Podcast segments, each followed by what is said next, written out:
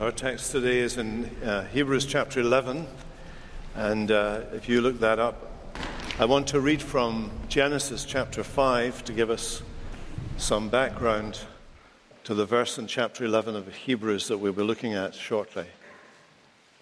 So, from Genesis 5, first, when Jared had lived 162 years, he fathered Enoch. Jared lived after he fathered Enoch for 800 years and had other sons and daughters. Thus, all the days of Jared's life were 962 years, and he died. When Enoch had lived 65 years, he fathered Methuselah.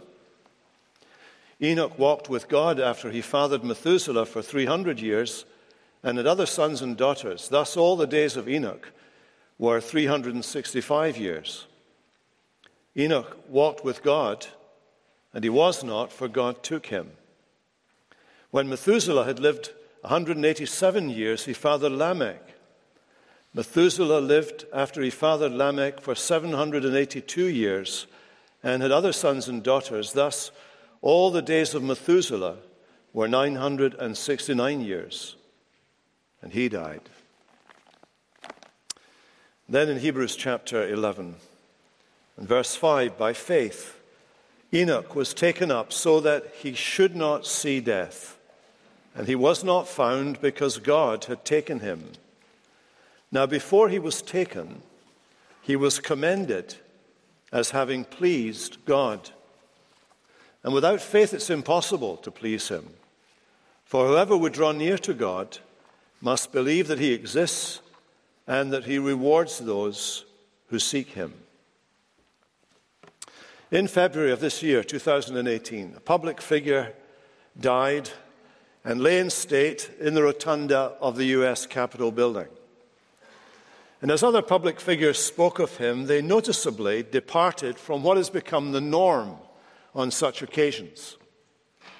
They made a passing reference to his achievements, but they focused their remarks on his character, his humility, his integrity, and even his faith. Those, some of whom did not share his faith, were able to express in their own words exactly what he believed. The public figure, of course, was Dr. Billy Graham. Many years ago, theologian David Wells observed that at the beginning of the 19th century, most obituaries made some mention of the character of the deceased. By the end of that century, in the beginning of the 20th century, that was rarely the case. Up until today, a person's occupation, what they did with their life, their achievements, is seen as the main part of who they are. As Wells puts it, there has been a substitution of function for character. Largely, he thinks, because quote, there is no consensus concerning what constitutes good character today.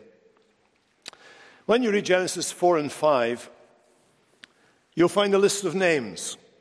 Some of them are big names people who built cities, led armies, forged tools, established dynasties, in English, dynasties, in Americanese, grew businesses, composed music, championed the arts. These were all very great, very influential figures. And it is their achievements that are mentioned.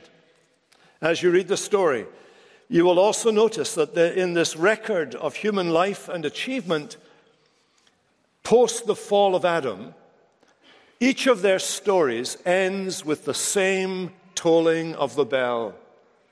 And he died. And he died. And he died. In each and every case, the lie of hell whispered into Eve's ear, You shall not surely die, was contradicted by the tolling of that bell. The statistics in the early chapters of Genesis are remarkably unified and impressive. One out of one people died. with one exception. And it's the exception that I want to look at this morning. And here's the story of the exception. This is how Moses puts it Enoch walked with God, and he was not, for God took him. Here's how the writer to the Hebrews puts it By faith, Enoch was translated that he should not see death, and he was not found because God translated him. So, in this record of names that we have here in Hebrews chapter 11, we started with Abel, and now we have Enoch. And there's a relationship between these two men right at the very beginning of the human story. Both of them are types of Christ. They both point to something about Jesus. Abel was a type of Christ, of course, in his death. He was a righteous man who was put to death. Jesus was the righteous one who was put to death for us. Abel offered an acceptable sacrifice to God, and God was pleased with him. Jesus offered himself as the final sacrifice, and God received it on our behalf for our salvation. Enoch, on the other hand, is a type of Christ in his ascension into glory. We think of Jesus after the resurrection, remember departing from his disciples, ascending into glory in our resurrection body. Enoch represents that moment of ascension into glory. When Jesus ascended, he went into heaven itself. He went as the pioneer of our salvation, creating a new and living way into the presence of God. Enoch, in his life, served as a pledge and witness of eternal life to those who were living at that period in history. Just as the Lord Jesus, who is the captain of our salvation, has gone into heaven in his resurrection body as a pledge of our eternal glory. So, both are examples of Christ, or types of Christ, and both are examples of faith. Abel is an illustration of where faith might get you. Abel is killed because of his faith. So, Abel is a warning that if you believe in God, it will not necessarily be an easy ride to the end. Enoch, on the other hand, shows us what's involved in believing God, what the reward of believing God is, what lies ahead of those who believe God, whether they're killed or not. Glory lies ahead of the people of God. So I want to look at the story of Enoch this morning. And he's a remarkable man, and there are three remarkable things that I want to say about Enoch today. First of all, I want you to point you to Enoch's remarkable message to the world of his day, his remarkable message to the world. The history of Enoch is rather brief but compelling. We read that there was a change in his life round about the age of 65. So, just about the time when some of you are thinking of retiring, there was a remarkable change in his life, and as a result, he lived another 300 years. I'm not going to promise that to any of you today, but nonetheless, I want to reassure you that whatever age you are, there could be a change occur in your life. At any point, you can change in terms of your relationship to God. You may be older, getting long in the tooth, gray around the ears, and uh, fuzzy in the head. But today you can come into a right relationship with God because that happened to Enoch. This is what it says that when he had fathered Methuselah, around the time he fathered Methuselah, we're told that Enoch walked with God after he fathered Methuselah for 300 years. It seems that this change that occurred in Enoch came from some revelation that he had been given by God a revelation that's summed up in the name that he gave to his son. Because he gave him this name in a spirit of prophecy. You see, the name Methuselah means when he dies, it will happen. Or when he dies, there will be a dismissing, a dismissal. Or when he dies, it will, it will be sent. But the whole point in the story of Genesis is that the name of Methuselah had contained in it God's warning concerning the great flood. In other words, the naming of Methuselah was a warning to humanity that God was going to send judgment. It is appointed to men once to die, and after death, judgment. But the naming of Methuselah was also a, a proclamation of the gospel. God is giving you this man as a token, a sign, and a signal to everybody that God is going to send judgment, but He's telling you before it happens. Why? So that you might repent, so that you might turn to God. In other words, the naming of Methuselah was a proclamation of the gospel to the people of his day. His name was a lesson for Methuselah that however long you live, you're going to die. And he lived a long time 969 years. But he knew throughout all of those centuries that he lived that he was going to die. And it was a message to the world around him. You don't want Methuselah to die because after he dies, it will come. The Jewish rabbis believed that Methuselah died seven days before the flood came. In the scriptural record, he certainly died in the year that the flood came. His death prompted the word of God to be fulfilled in terms of the judgment. His name was a prophecy.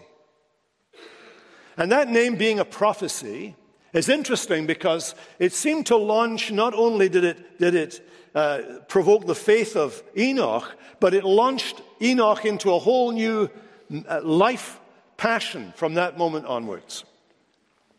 Uh, Jude in the New Testament is a, one of the natural brothers of our Lord Jesus, though he doesn't uh, introduce himself that way, he kind of plays that bit down.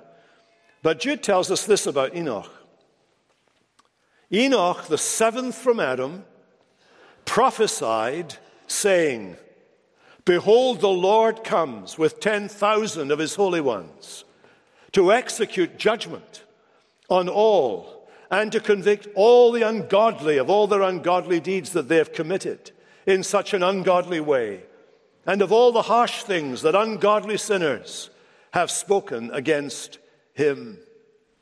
In other words, it was the ministry of Enoch's life from the birth of Methuselah to the end of his life to preach the gospel and to proclaim the gospel to the people of his day and to demonstrate to the people of his day why it was that the judgment of the flood was going to fall upon the earth.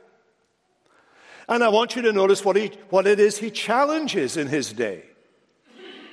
He doesn't simply parade before the eyes of everybody the moral infidelities and the moral failures of everybody around him in the society. He goes to the very heart and origin of all the unrighteousness and immorality that we find in, in society today.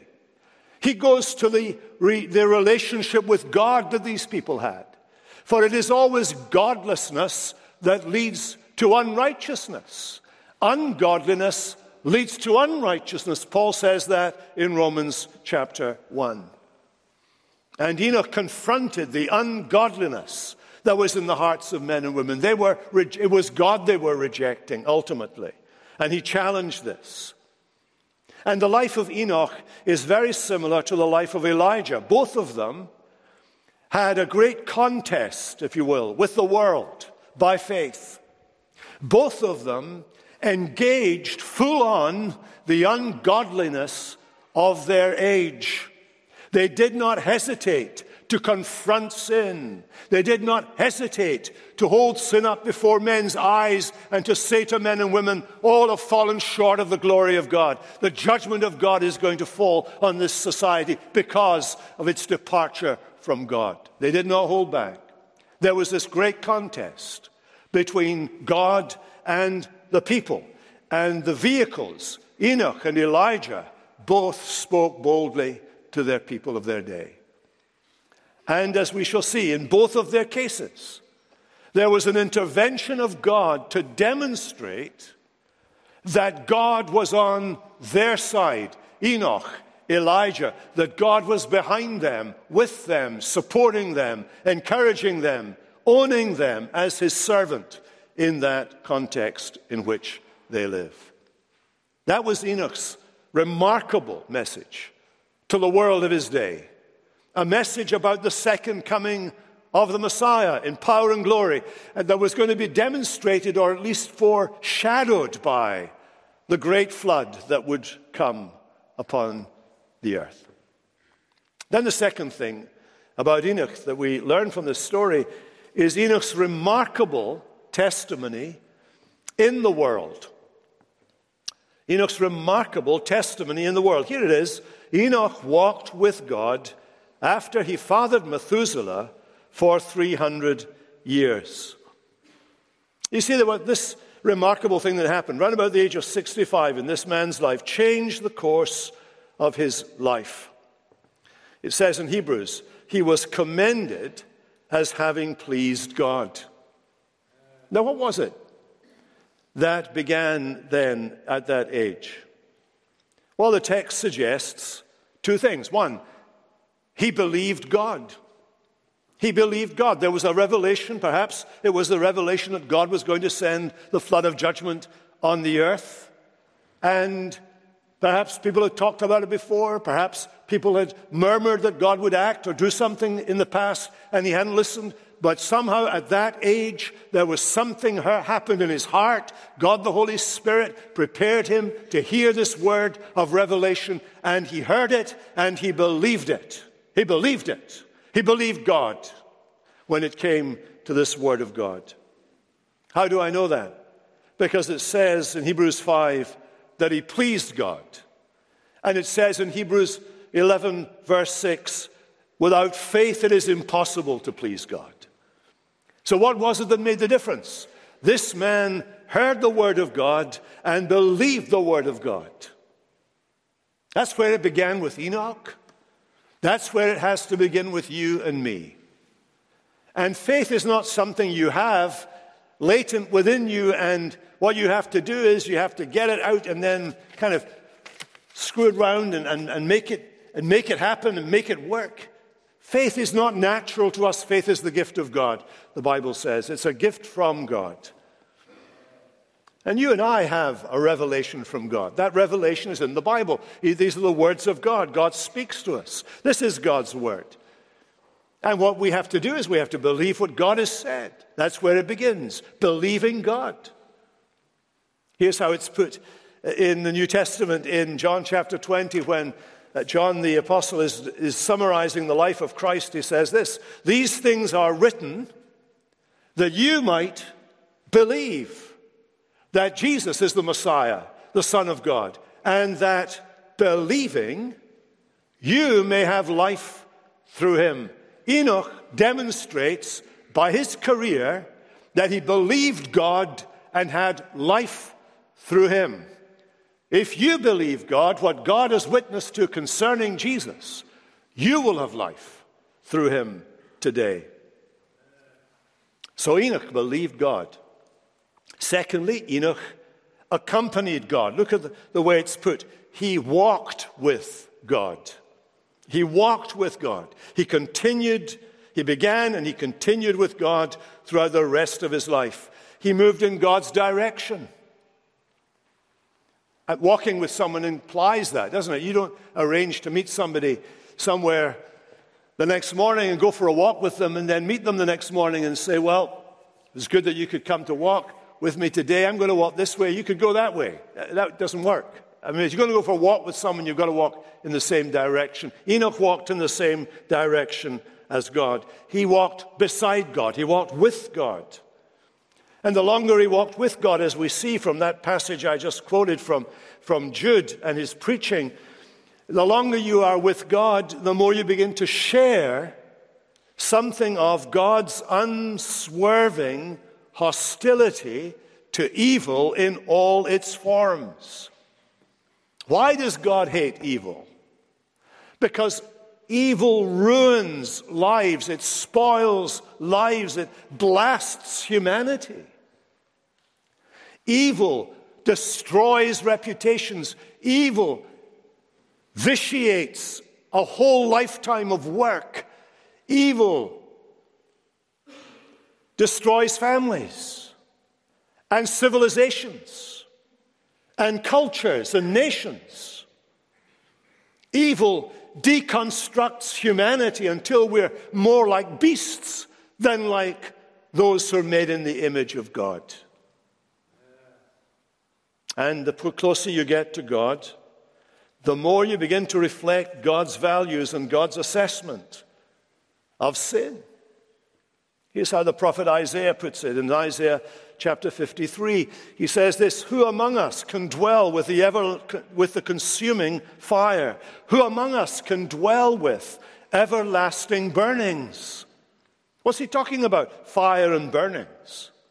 He's talking about God, God's holiness. The writer to the Hebrews tells us our God is a consuming fire. The fire of God's holiness burns constantly. It does not need to be fed by anything. It is a self burning fire. It is His nature. And it burns against all that is evil, all that is sinful, all that hurts and destroys on all His holy mountain. Who can dwell in the presence of a holy God? Who is not going to be consumed by the holy God? Isaiah's cry when he sees the holiness of God Woe is me, I am consumed, I'm undone, I'm falling apart, I'm disintegrating. I cannot exist in the presence of the holiness of God. Who can dwell there?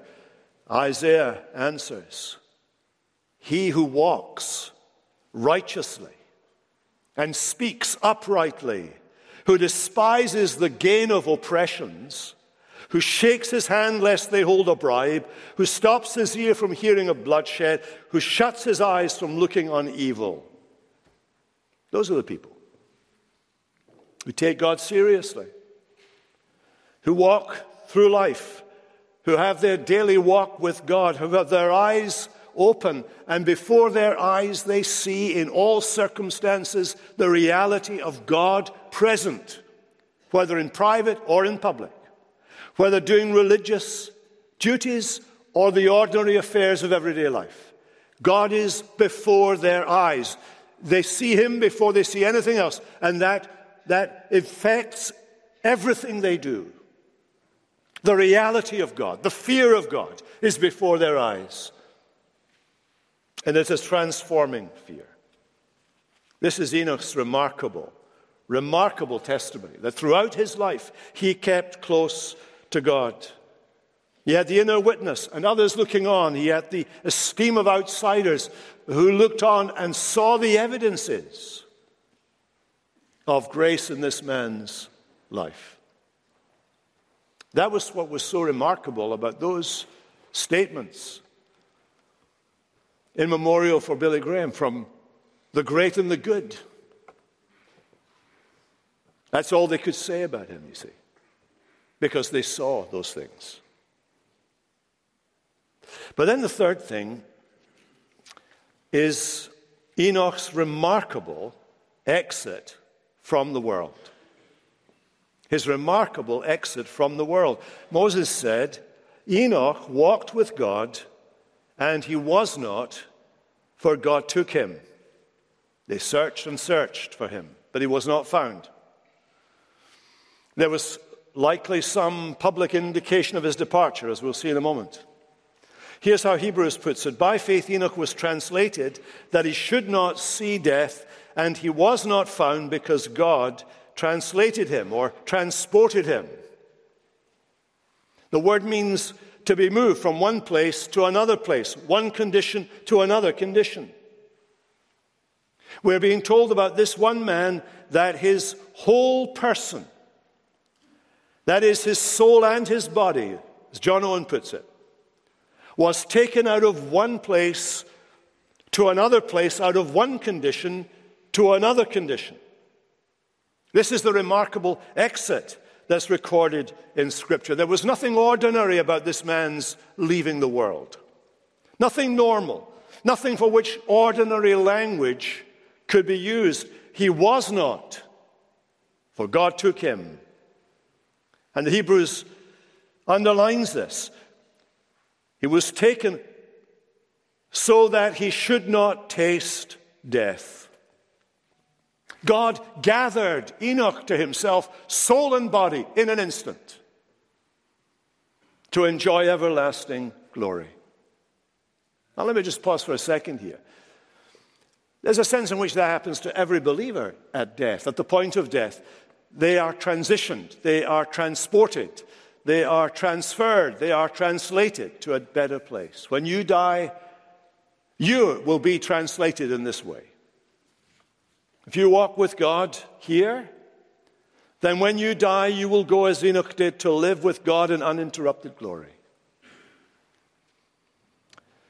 Uh, Thomas Manton puts it like this Many times Christ comes into his garden and crops the lilies that he may transplant them from the winter gardens to the summer gardens, from the church below to paradise above, that we might read divinity, not from a textbook, but in the face of the Lamb forevermore, just as scholars go from grammar school to university. We grow from here to the ivory palaces. That's true of every believer when they die. They leave their body, however, and they go in their spirit to those ivory palaces to read divinity in the face of Jesus. But this story tells us that Enoch made the same transition, body and soul. That was what was unique and different.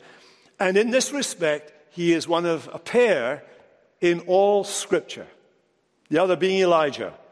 You know the story of Elijah. Elijah and his sidekick Elisha are out walking and they're being followed by the, the other would be prophets who are in prophet seminary. And uh, they're observing the two great men ahead of them, Elijah and Elisha, talking together. And here's, what, here's what's recorded by eyewitnesses. And so they still went on and talked and talked. And behold, the chariots of fire separated the two of them. And Elijah went up in a whirlwind into heaven. And Elisha saw it and said, My father, my father, the chariots of Israel and the horsemen thereof. They saw him no more. There was this public demonstration of the removal of Elijah from the world. On chariots. And the prophets in seminary, watching, thought to themselves, What's God done with him? Maybe he's just taken him to the next valley over. We'll go and look there. It wasn't there. Maybe they've taken him to the mountaintop. They looked there. But God had taken him into glory. It's very likely that Enoch left in similar circumstances, with some kind of visible display of the power of God that convinced the people of his day that in fact he was not dead, although they searched just to check it out. They searched for his body and did not find it. But that he had immediately gone into the presence of God. Now, how is this story of any help to you and me? The story of Elijah and Enoch is rare in the Bible. I've told you there's only two of them. Even our Lord Jesus had to die, be buried, and then raised from death. The story of the Lord Jesus will be replicated in all of his people. We will die, we will be buried, and on the resurrection day, we will be raised. That's one of the great things we look forward to every Easter, but we should think about it every Sunday because this Sunday is the day of resurrection. And when Jesus comes back again, that is going to happen to all Jesus' people. They will be raised. Think about Enoch for a moment. He did not see death, it says. God took him. But he didn't take him through death as he likely will for us. His exit is exceptional. He was spared, exempted from the sanction of the law. The wages of sin is death by the sheer grace of God alone. He was taken without dying. Now, remember when this happens. This happens right at the very beginning of the human story. This is before there are races and nations, there are just people. And so, to people generally, the world over, the only world there was, the only people there were, had a testimony in their day that it was possible physically in the body to live an eternal life. It was only an inkling, but it was an inkling. It was a clue, but it was, only, it was only a clue, but it was a clue. It was a sign. It may only have been a sign, but the reality of Enoch's story is the genesis of any hope there is in the human mind that there is life beyond death. That's very important. And then later on, Elijah, same thing happens to him as a, as a, as a message and a, a sign to the elect, to God's people. Now, why is this important to us? You take Enoch for a moment. He was taken. He is the principal prophet and preacher of the ancient world. He's gotten a hearing. He's well known. Everybody knows him. For 300 years, he's been going around doing the preaching about all the ungodly and all the ungodly things the ungodly have been doing in their ungodly way and so on. Then suddenly, reports are that he's been carried off. And they've checked it out. No body, no trace. Gone. Because God had translated him, had transferred him had moved him, shifted him, taken him from here to there, from earth to glory. It was an act of God's sheer grace. Enoch's story and Elijah's story will bring some comfort, perhaps to some of you one day. Some of you might be alive when Jesus returns. When Paul's talking about the second coming of Jesus, he talks about, about the dead in Christ, all the Christian dead up until that moment. You know what he says about them? We read it at funerals all the time. The dead in Christ shall rise first, and they will be made like Christ in his glorified body. But that's not all that's going to be there. There are going to be people when Jesus returns who are, in Paul's words, alive and left. Although he tells us they won't be left for very long. Here's how, he, how the Apostle Paul puts it He says, We shall not all sleep, but we shall all be changed. Elijah didn't die. What happened to him? He was changed. Eli- uh, Enoch didn't die. What happened to him? He was changed. Paul says, in a moment, in the twinkling of an eye. What happened to Enoch and Elijah will happen to those who are alive and left at the coming of the Lord Jesus. And what happened at that moment? Mortality put on immortality. The perishable put on the imperishable. The corruptible put on incorruption. It was a transformation in which, at that moment when God took him, God changed his physical body so that it was fit to live for billions and billions and billions and trillions of years, forever.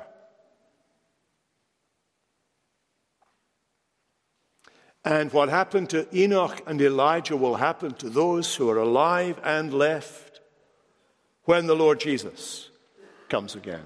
Can you imagine that? We pray for the Lord Jesus to come back again. I don't know if you do, but we should do.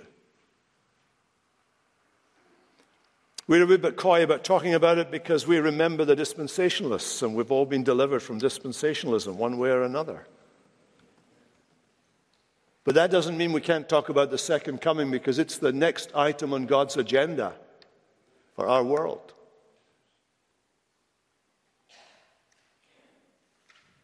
It's the next thing that's going to happen in the great program of salvation. That Christ will return personally, visibly, publicly. Every eye shall see him. And what it will be to be alive on that day to be still alive in the body on that day. The dead in Christ shall rise first, and they will be changed, and those who are alive and well will be caught up together with them to meet the Lord in the air, and so they shall be forever with the Lord. That's what's going to happen on that day. In a moment, in the twinkling of an eye, all together at one time, the dead and the living, caught up together, all transferred, all changed, transported from this life into glory. That's the prospect that lies before the child of God. The old gospel writer tried to capture it in his words Oh, joy, oh, delight, should we go without dying. No sickness, no sadness, no dread, and no crying. Caught up through the clouds with our Lord into glory when Jesus receives his own. O oh, Lord Jesus, how long? How long till we shout that glad song, Christ returneth? Hallelujah. That is our prospect. That is our future. That's what the Bible says.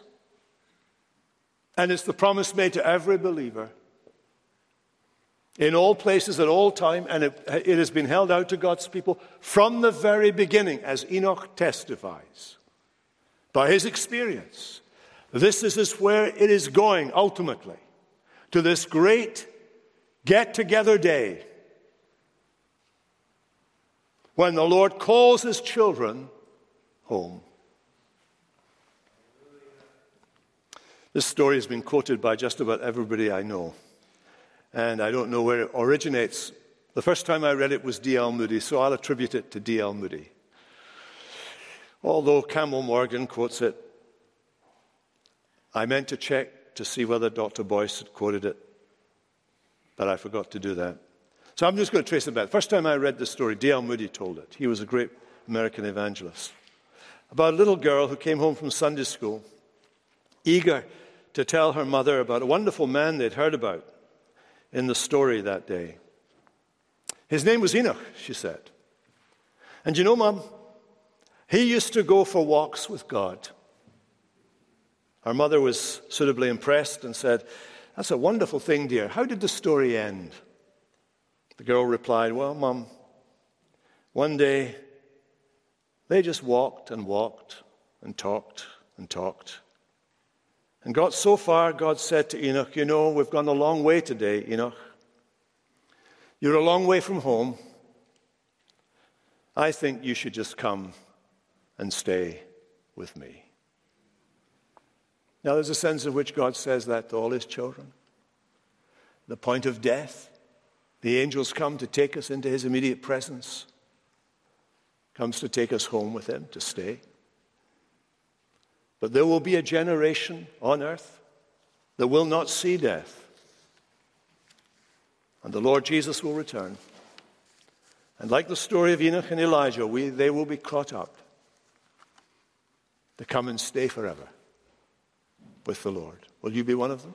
Will you be one of those who stay with the Lord forever?